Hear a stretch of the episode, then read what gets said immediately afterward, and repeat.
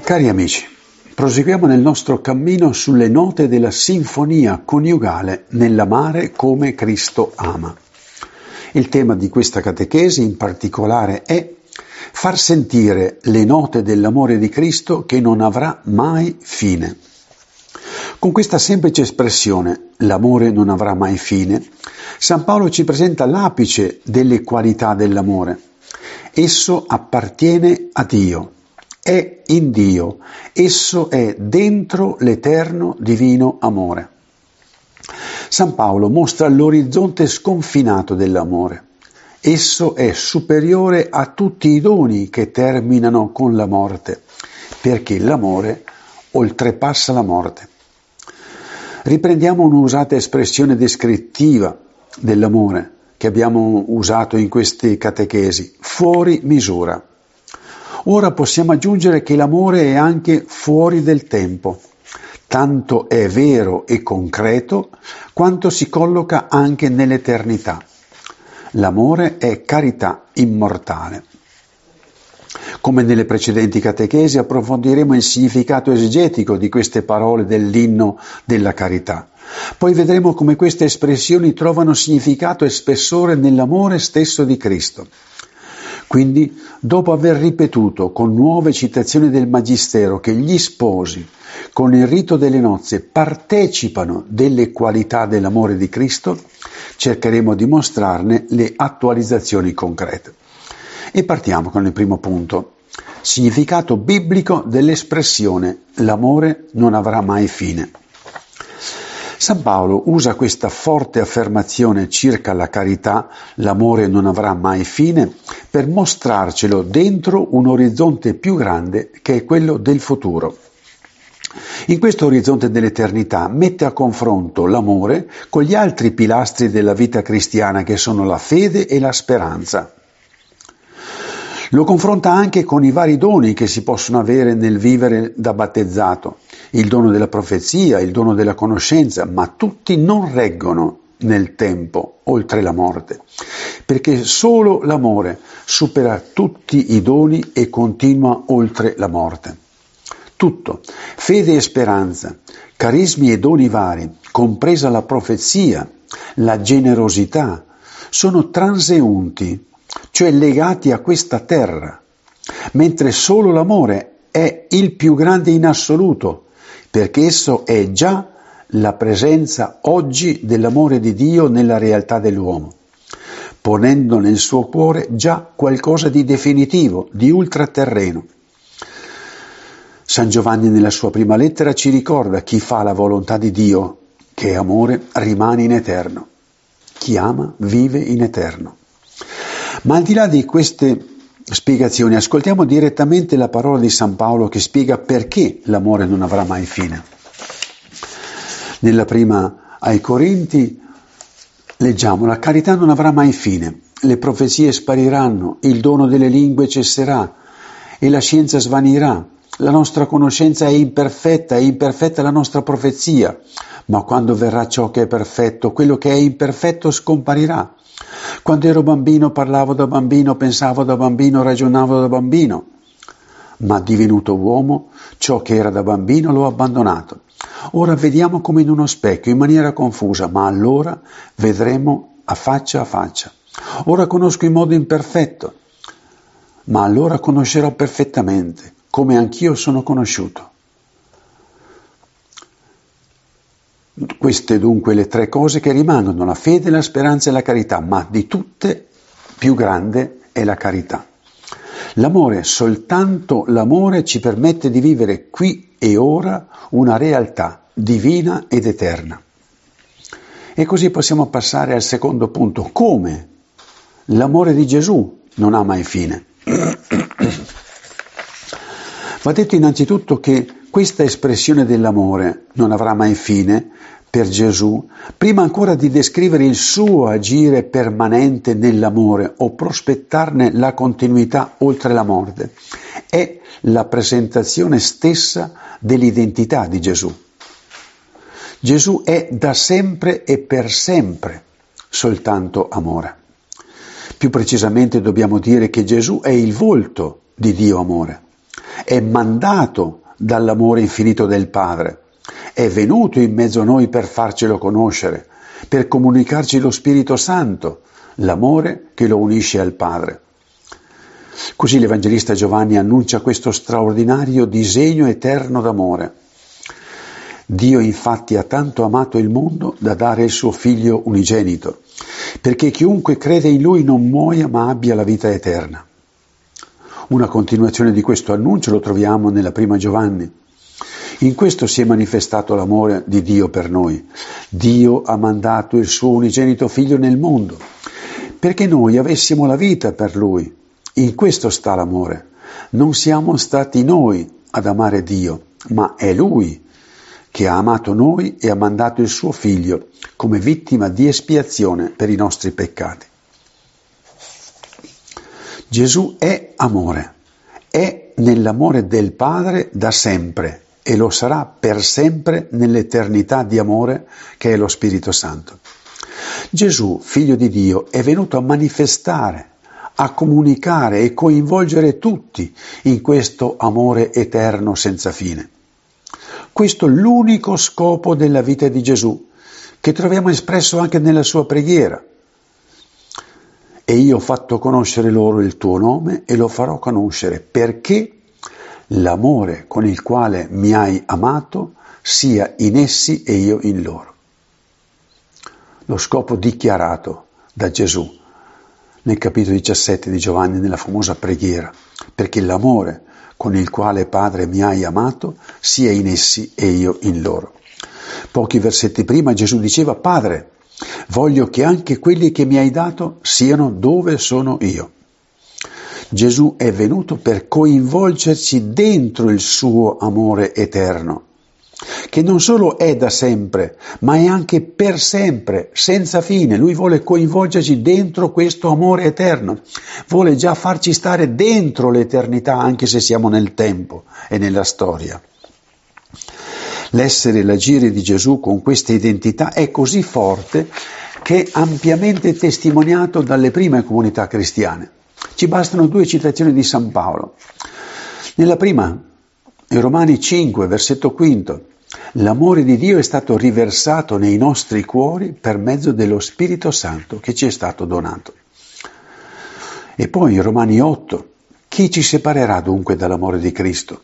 Forse la tribolazione, l'angoscia, la persecuzione, la fame, la nudità, il pericolo, la spada. Proprio come sta scritto, per causa tua siamo messi a morte tutto il giorno, siamo trattati come pecore da macello, ma in tutte queste cose noi siamo più che vincitori, per virtù di colui che ci ha amati. Io sono infatti persuaso che né morte, né morte, né vita, né angeli, né principati, né presente, né avvenire, né potenza, né altezze, né profondità, né nessun'altra creatura potrà mai separarci dall'amore di Dio in Cristo nostro Signore. Cristo Gesù non solo ha realizzato una relazione, una unione d'amore Dio-umanità con l'incarnazione, ma questa relazione d'amore si è realizzata per introdurre noi, ciascuno di noi, dentro un amore, dentro una relazione eterna. Noi siamo già introdotti dentro questa relazione eterna d'amore, a partire dal battesimo. E così passiamo al terzo punto. Con il dono dello Spirito Santo gli sposi partecipano di questa qualità di amore coinvolgente senza fine di Gesù. Partecipano di questa qualità di amore coinvolgente, di questa qualità eterna di amore. Davanti all'altezza, alla sublimità, alla bellezza, al dono grande che è l'essere sacramento del matrimonio, non ci si può rassegnare alla mediocrità. Se scopriamo l'altezza, la grandezza, la bellezza del mistero grande, non ci si può rassegnare alla mediocrità.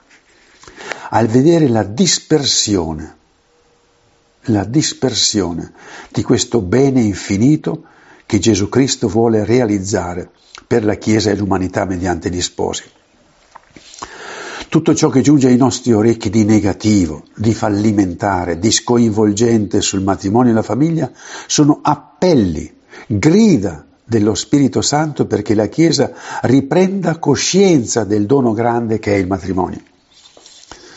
Sono parole di Papa Francesco, al numero 31 di Amoris Letizia. Dice così, è sano prestare attenzione alla realtà concreta, perché le richieste e gli appelli dello Spirito risuonano anche negli stessi avvenimenti della storia, attraverso i quali la Chiesa può essere guidata ad una intelligenza più profonda, intelligenza più profonda dell'inesauribile mistero, inesauribile mistero del matrimonio e della famiglia. L'inno alla carità, in ogni sua espressione, è la descrizione dell'amore di Cristo ma è al contempo la descrizione dell'amore di Cristo del quale gli sposi sono resi partecipi mediante il rito delle nozze per tutta la loro vita. Se non vi spinge la passione verso la scoperta di queste qualità di amore delle quali voi sposi siete stati dotati, io spero almeno che vi spinga la curiosità, io vorrei sapere che ciascuna coppia dica io vorrei sapere cos'è accaduto il giorno delle nozze, io vorrei sapere che regalo ci ha riservato lo Spirito Santo con la consacrazione matrimoniale, io vorrei sapere che qualità divine mi sono state date, almeno la curiosità, se non la passione. È sempre il Magistero che ci guida in questo approfondimento, sapendo che mediante esso è lo Spirito Santo che guida la Chiesa. Questa è la nostra fede. In Evangelizzazione e Sacramento del matrimonio numero 69. Solo alla luce di quella parola è possibile conoscere e accogliere nella fede, nella fede la novità cristiana dell'esistenza coniugale e la vera natura del matrimonio, come immagine e riproduzione dell'amore di Cristo per la sua Chiesa. Evangelizzazione del sacramento del matrimonio numero 75. I fidanzati si preparano a vivere domani, con la grazia del sacramento del matrimonio, l'amore sponsale di Cristo per la Chiesa. Fidanzati si preparano a vivere l'amore sponsale di Cristo. Com'è questo amore sponsale di Cristo? In comunione e comunità nella Chiesa domestica, il numero 9. Ora, in forza del, del matrimonio, la loro comunione naturale e umana diventa la loro comunione naturale e umana diventa segno e ripresentazione della comunione o alleanza d'amore tra Dio e l'umanità, fra Cristo Signore e la sua Chiesa. Familiari Consorzio 19. Lo Spirito Santo è fuso nella celebrazione sacramentale, offre agli sposi cristiani il dono di una comunione nuova d'amore. Il dono di una comunione nuova d'amore, che è immagine viva e reale, viva e reale di quella singolarissima unione d'amore che fa della Chiesa l'indivisibile corpo mistico del Signore Gesù. Familiari consorzioventi, come il Signore Gesù è il testimone fedele, è il sì delle promesse di Dio e quindi la realizzazione suprema dell'incondizionata fedeltà con cui Dio ama il suo popolo, così i coniugi cristiani, ciascuno di voi si sente chiamato per nome, i coniugi cristiani sono chiamati a partecipare realmente all'indissolubile amore irrevocabile che lega Cristo alla Chiesa sua sposa, da lui amata sino alla fine. Amore Letizia 73. Unendosi in una sola carne, rappresentano lo sposalizio del Figlio di Dio con la natura umana. Per questo nelle gioie del loro amore e della loro vita familiare gli concede loro, fin da qua giù, una pregustazione del banchetto delle nozze dell'agnello. Non l'abbiamo fatto così per, per eh, mostrare chissà che cosa, questa ripetizione di testi, ma è per dire l'abbondanza della parola che lo Spirito ha dato alla Chiesa in questi anni. Queste citazioni compaiono nel Magistero dal 1975 ad oggi. Un tempo lungo, quasi 50 anni. ma tuttora sono un tesoro nascosto, tesoro nascosto che non ha avuto ancora l'onore di essere vita pastorale, ma ha avuto soltanto l'onore della carta su cui sono scritte. Chi di voi vede proclamata in pubblico la straordinarietà dell'essere sacramento delle nozze? Avete sentito ancora qualcuno che parla della straordinarietà? Dobbiamo lasciarlo dire solo a San Paolo. Le nozze, mistero grande. Nessuno di noi ha più il coraggio di proclamare che le nozze sono un sacramento grande. E quanti sposi cristiani vivono ed esprimono l'amore e lo stupore per il dono del quale sono investiti? Avete ancora sentito qualche coppia cristiana che dice siamo indegni del dono grande del quale siamo rivestiti, perché nella misura in cui scopriamo questo dono grande ci accorgiamo anche di tutta la nostra povertà. Ed è esattamente su questa povertà, come è accaduto in Maria, ha guardato la miseria della sua serva, è su questa povertà che si esprime ancor più la grandezza del sacramento delle nozze. Se penso all'onore che si dà a un novello sacerdote, colgo quanto siamo, quanto siamo lontani dal cogliere il mistero grande, la magnificenza divina di aver voluto rendere gli sposi partecipe del, dello stesso amore di Cristo per l'umanità e della Chiesa e poterlo comunicare e diffondere nella Chiesa e nel mondo. Ma torniamo ai testi citati. Prima di tutto viene messo in risalto la novità di accogliere nella fede. Solo nella fede si coglie la novità. Traete voi le conclusioni. Solo nella fede si coglie la novità. È il primo passo per entrare nella sacramentalità delle nozze. Solo la fede fa cogliere agli sposi ciò che diventano, la novità che accade con il rito delle nozze. Tra prima e dopo il rito c'è un cambiamento totale, un cambiamento totale come per un giovane che diventa sacerdote, un cambiamento tra il prima e dopo l'ordinazione sacerdotale. Ma la meraviglia più grande è quando nei vari testi sopracitati si passa a descrivere il dono ricevuto, la novità conferita agli sposi. Rielenco queste espressioni, riproduzione, riproduzione dell'amore di Cristo per la sua Chiesa chiamati a vivere l'amore sponsale di Cristo per la Chiesa, ripresentazione dell'amore tra Dio e l'umanità, fra Cristo Signore e la sua Chiesa.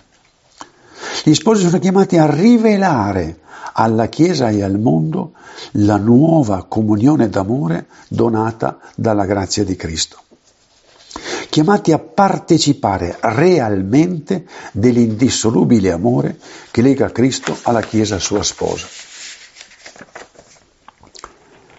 C'è infine l'ultima citazione di Amore Letizia 73, nella quale viene usata una bellissima immagine per descrivere gli stessi concetti appena nominati, e cioè gli sposi rappresentano, rappresentano lo sposalizio del figlio di Dio con la natura umana.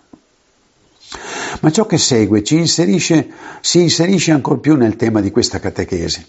L'amore non avrà mai fine, così dice Papa Francesco. Per questo, nella gioia del loro amore della loro vita familiare, egli, il figlio di Dio, concede loro, fin da qua giù, una pregustazione delle nozze dell'agnello. Cioè dentro il sacramento delle nozze è scritto, sono scritte le nozze definitive. Cioè vi è un legame stretto tra l'amore nella vita coniugale qui sulla terra e l'amore definitivo in Cristo nell'eternità. Come dire agli sposi che il loro amore vissuto in Cristo è strettamente legato all'amore eterno. Partecipano dell'amore che ora Gesù, il risorto, vive accanto al Padre e ha ora per la Chiesa e per l'umanità. Quindi gli sposi sono attualizzatori, ripresentazione, visibilizzazione dell'amore che ora Cristo vive e vuole continuare sulla terra. Quindi il non avrà mai fine dell'amore è già dentro il dono che hanno gli sposi fin da ora. E così possiamo passare all'ultima parte. Gli sposi vivono e fanno sentire le note dell'amore di Cristo che non avrà mai fine. Nel succedersi di queste catechesi sull'inno della carità è venuto in risalto la grandezza dell'amore di Cristo che in forza dello Spirito Santo è stato comunicato agli sposi.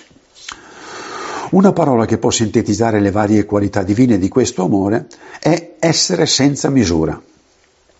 Un potere di amare cristicamente che oltrepassa il potere umano un potere che oltrepassa il potere umano, anche se gli sposi cercano di esprimerlo pur con tutti i limiti e le fragilità umane.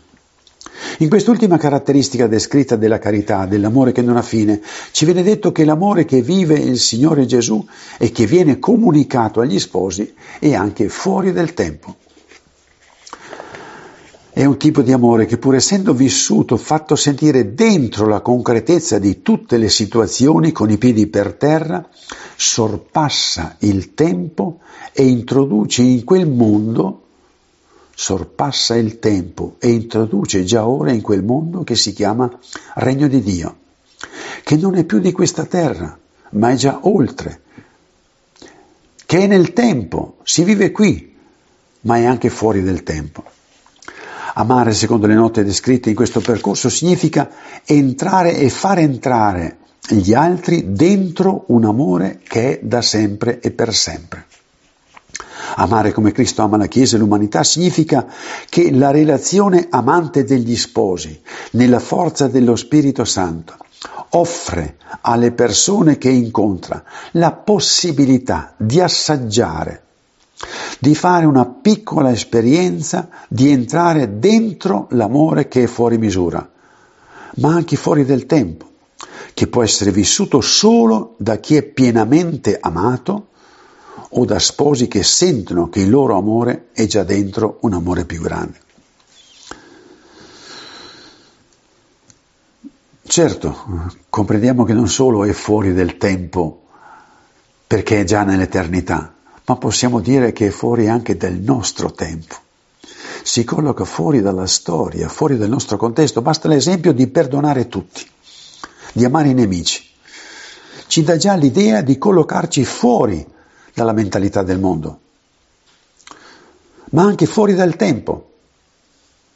Eh, ma è un amore così nuovo e sorprendente che ha come condizione indispensabile un cuore libero. Questo amore da vivere nella coppia e in famiglia deve prevedere infatti e includere anche la possibilità di non essere corrisposto, prevedere addirittura il rifiuto, un amore che arriva fino ad accogliere l'umiliazione. È il tipo di amore vissuto da Gesù del quale gli sposi sono resi partecipi. Potremmo dire che accogliere da parte degli sposi il dono di amare come Cristo ama ed esercitarlo presuppone una grande libertà interiore. La qualità dell'amore esercitato corrisponde esattamente alla libertà interiore di chi vuole viverlo e questa libertà scaturisce dal fatto di avere cuore e mente già oltre il tempo, oltre la risposta terrena, dentro un amore senza fine.